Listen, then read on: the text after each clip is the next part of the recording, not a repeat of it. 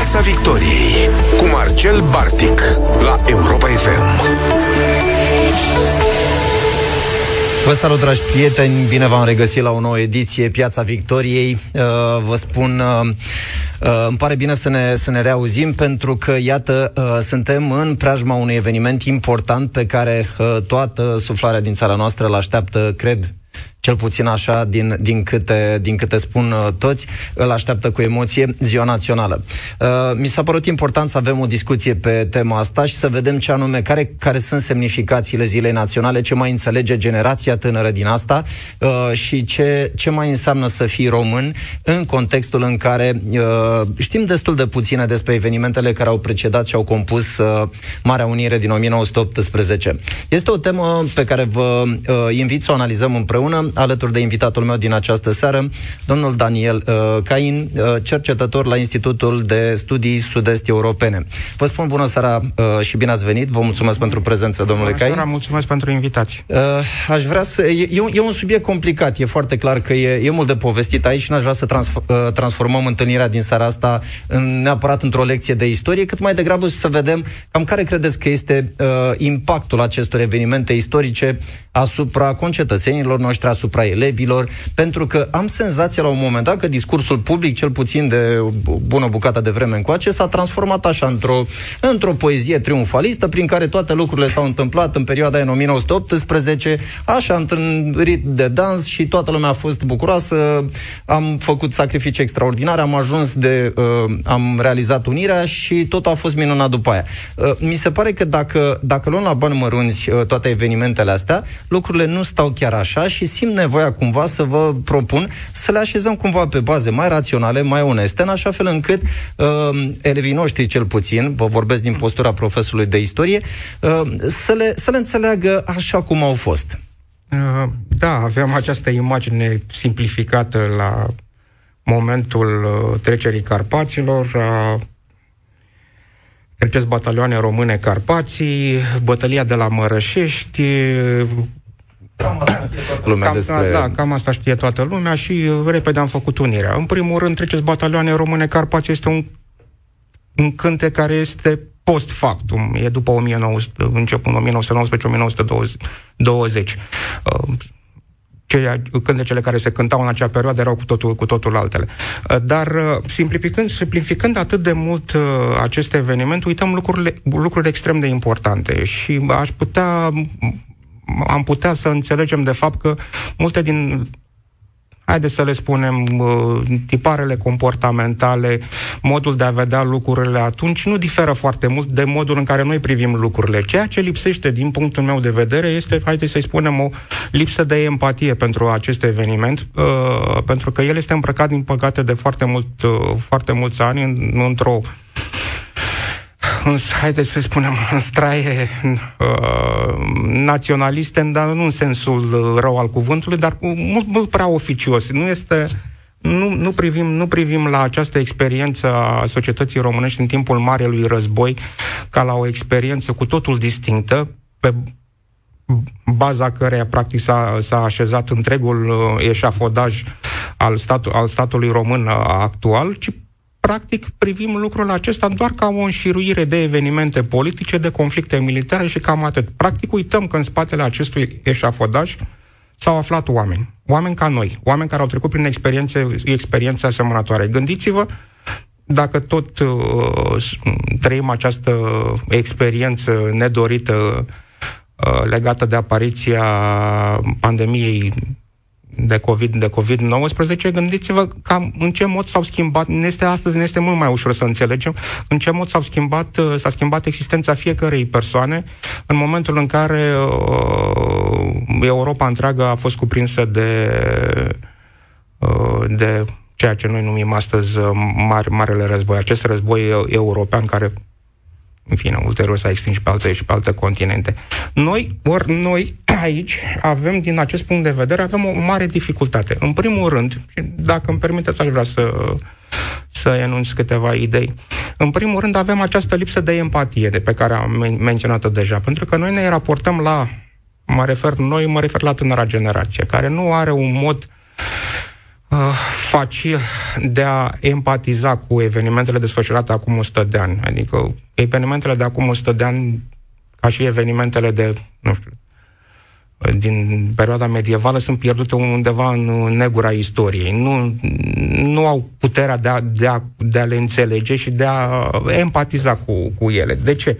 Pentru un simplu motiv că noi nu avem o sau sunt foarte puține uh, familiile ca, în care este păstrată memoria înaintașilor. Vorbim aici de hai să relaționezi cu totul și totul diferit atunci când te vei duce într-un cimitir și vei găsi un mormânt al unui uh, înaintaș de al tău și să știi că, care este povestea lui în timpul războiului. Și cu totul uh, uh, altfel vei înțelege ceea ce s-a întâmplat atunci, sau mai bine spus, nu vei înțelege ceea ce s-a întâmplat atunci, pentru că nu ai nici, niciun element de percepție umană a evenimentelor de atunci. În condițiile în care, uh, de foarte multe ori, uh, uh, momentele acestea festive nu reușesc să treacă dincolo de, cum să spun, puterea, puterea de înțelegere reală a oamenilor, adică să ne ok, 1 păi- decembrie, toată lumea... Era de așteptat după da. două secole de mitologie națională, nu? Că, practic, uh, lucrurile astea uh, nu sunt de azi de ieri. Ideile astea legate de uh, țărișoara noastră și de faptul exact. că ne-am construit singuri o istorie care să ne ofere confortul mental, sigur că uh, au contribuit din plin și mă tem că noi perpetuăm uh, maniera asta de a preda istorie. În general, să știți că interesul pentru istorie a scăzut foarte mult în, în ultimii ani. Uh, observ asta în, în rândul elevilor și cu atât mai mult interesul pentru uh, evenimente precum uh, participarea României la primul război mondial și Marea Unire. Aș, aș, aș fi fost curios să vă întreb totuși că uh, persistă încă în uh, mentalul colectiv, persistă în rândul unor profesori de istorie, iată, uh, sintagma uh, că Marea Unire a fost visul de veacuri al românilor și mi se pare că dacă, dacă răsfoim puțin sursele istorice, s-ar putea să nu vedem lucrul ăsta. Din ce știu, conștiința națională există doar din secolul XIX da, da. Încoace. Nu, adică și este invocat, iată, uh, este invocată ideea asta că uh, ideea asta de unitate e veche de la Daci, uh, a, a fost confirmată în timpul lui Mihai Viteazu și iată și-a găsit împlinirea în 1918. Nici vorbă de așa ceva. Absolut. suntem într-o cu totul și cu totul altă, altă paradigmă. Cine are curiozitatea să răsfoiască, mai ales că astăzi există baze de date digitale, să răsfoiască presa de acum 100, 100 și ceva de ani, va avea foarte multe curiozități și uh, lucruri interesante de, interesante de observat, pentru că societatea românească în niciun caz nu era atât de monolit uh, cum ne este ea prezentată de ma- în manualele de istorie și în în multe dintre cărți, cărți, cărțile de istorie, pentru că lucrurile sunt cu mult, cu mult mai nuanțate. Vorbim de o, și aici este iarăși un element extrem de important, uh, uh, vorbim de o percepție pe care noi o avem asupra evenimentelor din primul război mondial prin prisma unei elite. De ce? Pentru că o realitate pe care trebuie să o rostim este că mare parte dintre soldații români erau analfabeți. Fiind neștiind să scrie, practic n-au lăsat foarte multe, n-au, n-au avut ce să lase în, în urmă.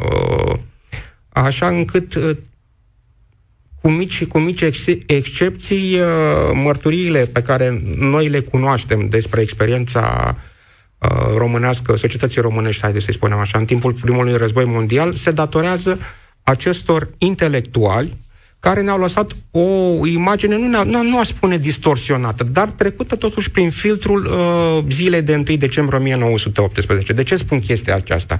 Pentru că, într-un fel, aceste rânduri sunt scrise în vara lui 1918, când România era o țară învinsă, semnase o, uh, o pace separată cu, uh, cu, cu puterile centrale și într-un cu totul și cu totul alt mod sunt percepute aceste evenimente după 1919 lumea și închipuie că, practic, această unire care s-a făcut în, în fine, momentul, momentul 1 decembrie 1918, că a fost așa un fel de euforie națională. Nu, în primul rând, uh, trebuie să țineți cont că țara era răvășită de, de, de război și, practic, vestea uh, celor întâmplate la Alba Iulia a ajuns cu câteva zile întârziere la București. Societatea de la București habar nu avea ce sunt de ceea ce se întâmplă în Transilvania pentru simplu motiv că nu aveau cum să sosească știrile mult mai repede decât, uh, uh decât se putea în condițiile date, ale, repet, ale unei societăți distruse, distruse de ale unei țări, pardon, distruse de, de, de un război pe, întins pe durata, pe durata trei ani de zile. Um, da, este interesant aici. Aș vrea să vă întreb de pildă uh, că spuneați despre dificultățile cu care s-a confruntat România în perioada primului război mondial. Cât de pregătit a fost țara noastră să intre într-un război de, de epocă industrială? Bun, haideți să plecăm în, în, în primul rând de la faptul că în momentul în vara lui 1916, când România a intrat în război, uh, noi nu aveam experiență de luptă. Deci trecuseră, trecuseră 40 de ani de la războiul din, uh, de independență. Uh, Uh, trecând peste acele război, faimos episod al uh, celor de-al doilea război balcanic, care practic nu a fost o, o, o campanie militară, a fost mai mult o expediție militară, o călătorie de plăcere, soldată, din păcate, cu peste o mie de victime. Uh, provocate de uh, epidemia de holeră, ceea ce a ridicat deja foarte multe semne de întrebare. Problema era, era în felul următor. În condițiile în care nu exista o, indu- o industrie națională, noi eram dependenți de, de importuri, inclusiv în, industri- în industria de armament. Au mai fost și niște accidente întâmplate în vara lui 1916, când au sărit în aer și pulberia de la Dudești, au mai fost niște explozii și la arsenalul armatei. S-a discutat foarte mult în perioada respectivă dacă este vorba de o mână criminală sau nu. Practic, și de aici vine toată dificultatea luării acestei decizii de a intra, de a intra sau nu în, în război. Noi eram dependenți de aliații noștri. Ori aici ajung la un subiect extrem de, de sensibil. Experiența românească în primul război mondial nu trebuie privită doar ca o experiență locală. Noi imaginea, hai să spunem așa, imaginea istoriei noastre uh, este a, a unui eveniment strict, strict național, rupt oarecum de contextul, contextul european. Ori, intrarea României în război, întreaga campanie, campania României în, în Marele Război este direct legată de mersul evenimentelor pe celelalte fronturi. Și vorbim aici nu doar de frontul de, din, din vest, vorbim și de ceea ce ne interesa pe noi în mod special, frontul, frontul din Galiția și frontul, frontul de la, de la Salonic. Și Uh, dacă, uh, dacă în vara lui 1918 aliații uh, aliații noștri din 1916 nu ar fi reușit să obțină o victorie categorică împotriva, puteri, împotriva Germaniei, de fapt, cu siguranță lucrurile ar fi arătat cu totul diferit. Într-un fel,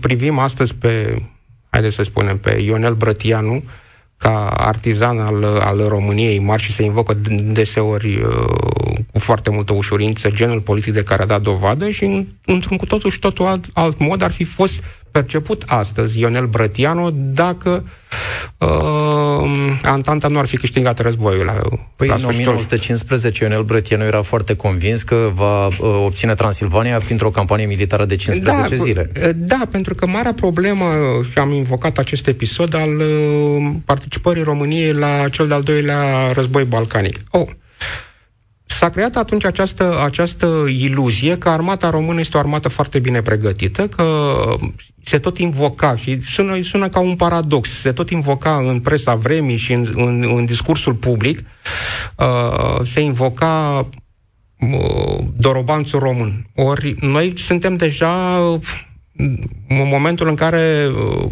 progresul tehnologic avansase extraordinar după 2 ani de, de război. Am avut această curiozitate să mă uit pe o parte din rapoartele trimise de atașații militari de pe, din capitalele unor state beligerante și eram foarte curios să văd exact ce gen de informații reușeau ei să obțină și câteodată existau și aceste informații. Am aflat că s-a inventat un o foarfecă de tăiat uh, sârmă ghimpată. Vă rog, documentați-vă și trimiteți-ne și nouă toată, toată această specificație. Deci, pe scurt, Singura, singura șansă, și asta a fost și uh, speranța autorităților române, a fost că România își va putea alege momentul în care să intre în război, astfel încât cu uh, să obținem câștiguri maxime cu un efort minim și cu pierderi, cu pierderi minime. Pentru că, cum arăta, noi am fost practic puși în situația în care să Uh, luptăm pe, pe două fronturi. Aveam, aveam linia frontului românesc, era mai mare decât linia frontului care se întindea de, pe, Uh, dintre, pe câmpul de luptă dintre Imperiul Austro-Ungar și, uh, și Imperiul, Imperiul Țarist. Deci. Da, dar uh, ușurința și amatorismul cu care uh, politicienii de la București au tratat uh, intrarea României în război ne-a costat și am văzut asta foarte da, repede. Uh, Noi... Obsesia asta pentru a uh, obține Transilvania da. a dus la masarea 65% din trupe uh, pe linia frontului uh, din Ardeal și doar 25% în Dobrogea, lucru care va duce la uh, faimoasa înfrângere plângere de la da, Turtucaia. Ați, ați atins un subiect extrem de sensibil, pentru că noi suntem, din păcate, obișnuiți să celebrăm doar victoriile și să trecem cu, păi cu, nu, cu vederea în înfrângere. Turtucaia, Turtucaia nu prea se vorbește, un păcate, e un subiect pe care îl cunosc destul de bine și, uh, din păcate, există această reticență a autorităților române de a se afișa uh, în timpul ceremoniilor care sunt organizate de statul bulgar la, la Turtucaia, la monumentul uh, ridicat acolo și întreținut de autoritățile române în perioada interbelică când Cadrilaterul făcea parte din, uh, uh, din, din componența statului, statului român, există această, nu știu cum să-i spun, uh, reținere, practic, de a vorbi despre înfrângeri.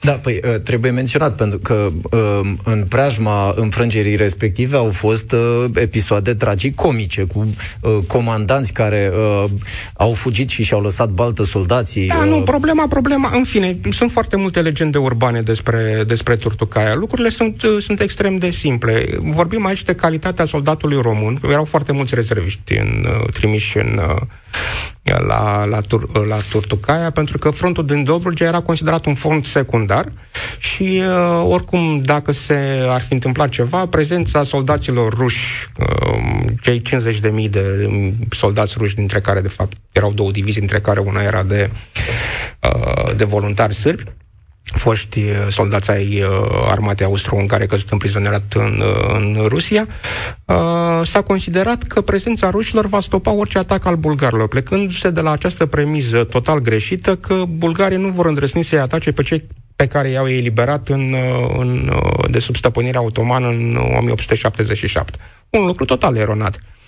Uh, și discutăm aici de alte aspecte care, de asemenea, mi se pare extrem de interesante și sunt, uh, sunt oarecum ignorate. Mă refer la calitatea informațiilor uh, obținute, pe baza cărora putea să fie, să fie luată o decizie atât, atât de de importantă precum uh, intrarea, intrarea țării în război. Practic, noi am avut un nucleu decizional extrem, extrem de restrâns. Toată puterea era concentrată în mâinile lui Ionel Brătianu, care, pe lângă calitatea de președinte al Consiliului de Ministri, era și ministru de război și era cel care, practic, purta și negocierile, deși existau un, uh, negocierile diplomatice, deși exista un ministru, un uh, ministru de externe, el era mai mult uh, onorific, pentru că întreaga corespondență diplomatică negocierile secrete erau purtate strict de Ionel Brătianu, care era o persoană care dorea să dețină controlul asupra a orice însemna, cum să spun, uh,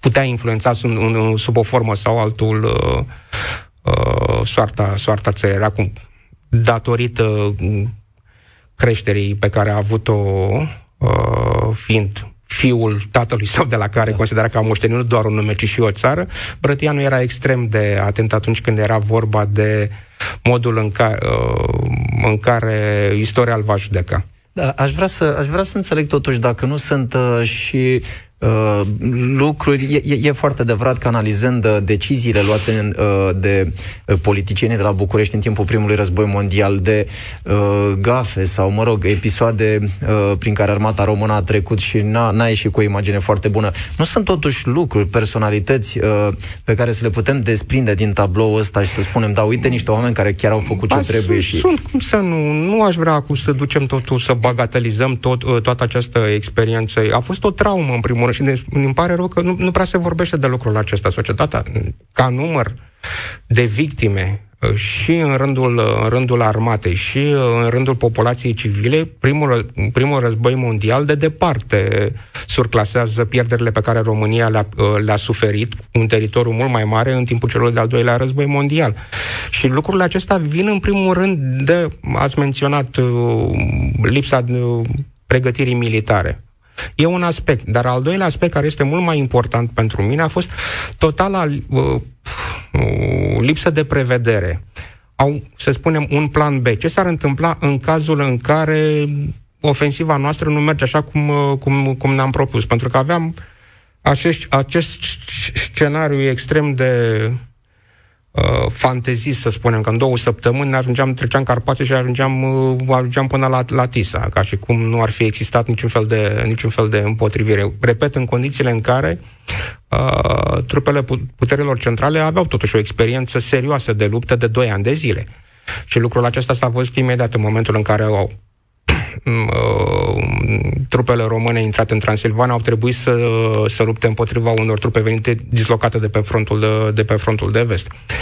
Uh, Marea, marea problemă a fost, a, uh, a fost uh, evenimentele care s-au întâmplat în, uh, în, în octombrie, noiembrie și decembrie 1916, când, practic, sub această presiune constantă a a puterilor centrale, trupelor puterilor centrale, practic România a fost prinsă între, între două fronturi și strivită, a, a trebuit să fie luată această decizie extrem de dureroasă a evacuării autorităților, a evacuării a unei părți a populației în, în, în Moldova.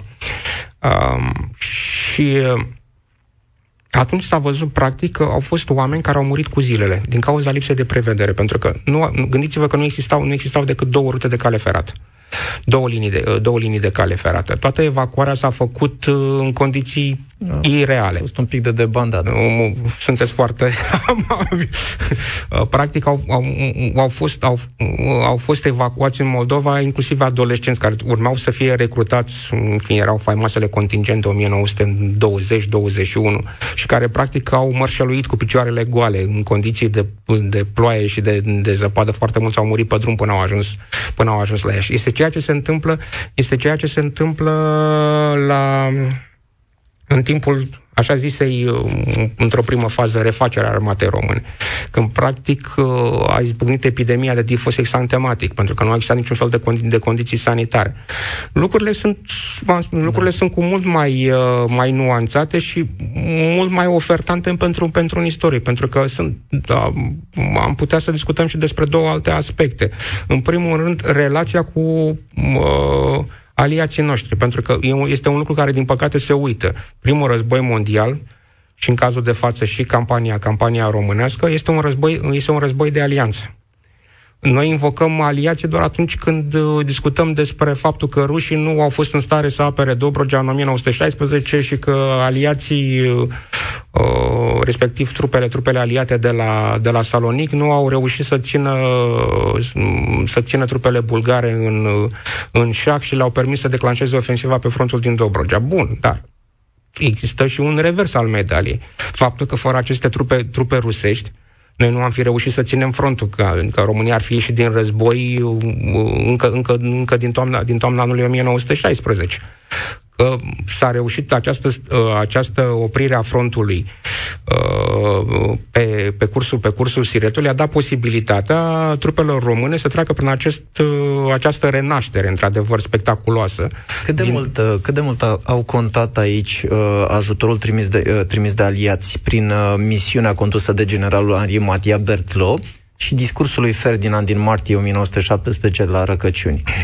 Au, au fost sunt, un element... Uh... Sunt elemente, elemente cruciale ale mersului campaniei din vara lui anului 1917. În primul rând că fără materialul uh, tehnic trimis de, trimis de statul francez, fără pregătirea și implicarea uh, misiunii militare franceze, în fine, a existat și o, să fim uh, sinceri, a existat și o misiune militară rusă, care a avut și ea rolul ei în reorganizarea frontului românesc.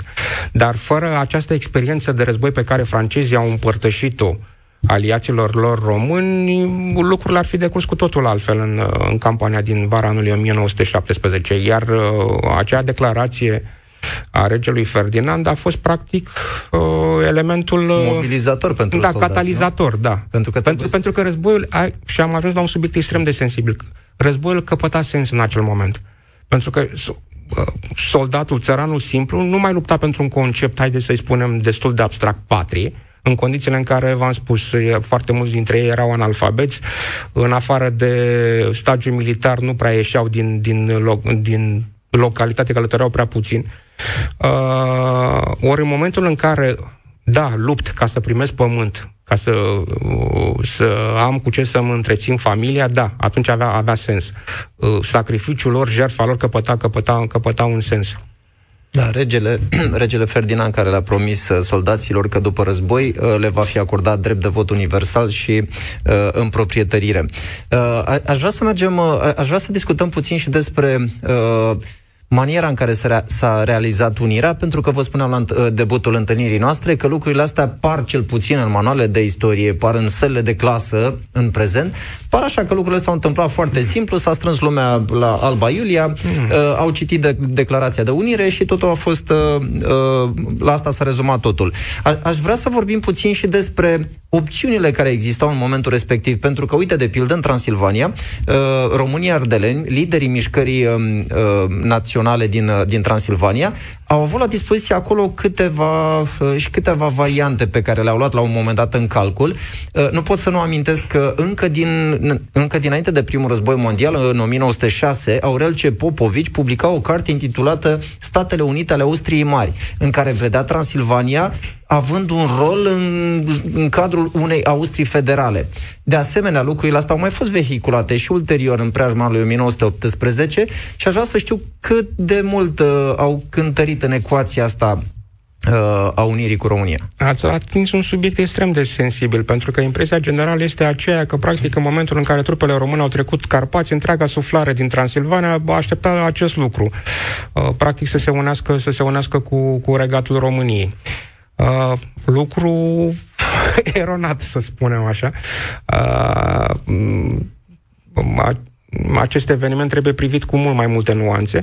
Uh, Există un element extrem de, extrem de, de interesant, care, din, uh, din păcate, este prea puțin adus în discuție și mă refer la faptul că în momentul în vara anului 1916, când trupele române au trecut Carpații, autoritățile române nu aveau niciun fel de idee despre cum ar fi arătat România Mare. Pentru că experiența administrativă a României, a regatului român la, acea, la acel moment, se rezuma strict la Dobrogea. Dobrogea care a avut un statut cu, un, un statut cu totul special. Și aici discutăm despre modelul uh, Uh, centralist, să spunem, al guvernului, guvernului de la București care decide și uh, uh, regimul federalist, să spunem așa.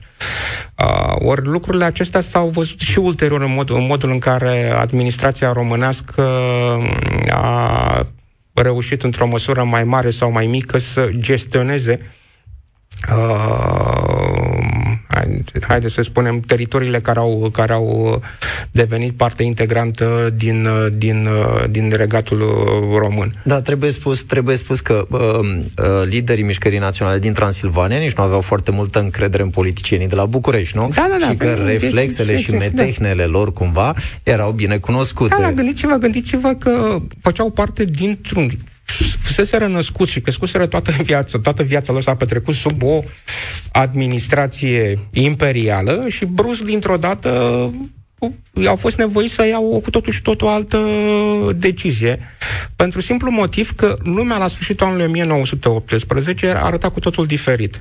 Istoria, să, să spunem că nu mai avea răbdare, că în momentul, în momentul în care Bulgaria a capitulat, Turcia a capitulat, Austria, Austro-Ungaria a capitulat la la 3 noiembrie 1900, 1918, practic s-a produs această implozie a Imperiului, a Imperiului uh, Austro-Ungar, în condițiile în care, cu un an de zile înainte, se produsese și implozia, implozia Imperiului, Imperiului Țarist. Și, practic, trebuia luat o decizie extrem de rapidă în condițiile în, condițiile în care, uh, fiind neavând, de, neavând de a face cu un teritoriu în care exista o populație omogenă, majoritară, ci un teritoriu în care existau numeroase minorități, fiecare cu propriul, să spunem, program, program național, dacă s-ar mai fi pierdut foarte mult timp, riscau ca teritoriile, o parte din teritoriile locuite de etnici români, de exemplu, să ajungă să facă parte din uh, teritoriul altor republici care au fost uh, fondate în, în, în anii 1918-1919.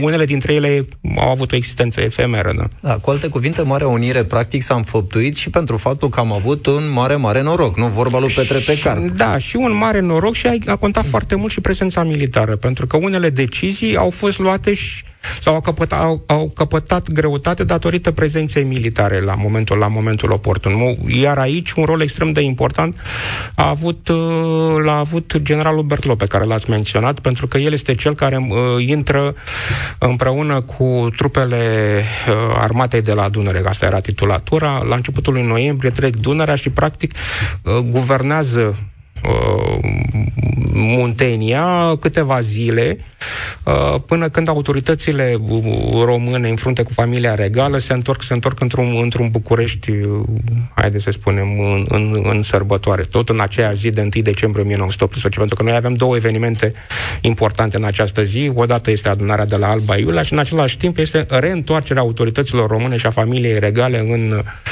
în, în București după un an și aproape doi ani de, de, de pribegie. A, a, aș vrea să vorbim puțin și despre recunoașterea internațională a Marii Uniri, pentru că, uh, de asemenea, trebuie să punctăm faptul că uh, Marea Unire nu s-a terminat uh, pe 1 decembrie. A fost, o, a fost o luptă asiduă. Uh, lupta s-a mutat în, în plan diplomatic, iar uh, discuțiile au continuat uh, la, uh, într-o notă așa foarte ridicată în cadrul lucrărilor conferinței de pace de la Paris. Și ar fi interesant aici de, de văzut uh, cât am reușit noi să convingem reprezentanții marilor puteri de justețea și legitimitatea uh, revendicărilor noastre uh, și cât a fost, uh, cum să spun, cât a fost noroc, cât a fost așa un rezultatul unor negocieri mai degrabă. Da, atingi iarăși un subiect, un subiect sensibil, pentru simplu motiv că uh, ordinea internațională se schimbă fie prin legitimitate, fie, fie prin forță. Deci, practic, uh, deciziile luate la Alba Iulia, la Cernăuți, trebuiau, trebuiau validate pe scena internațională.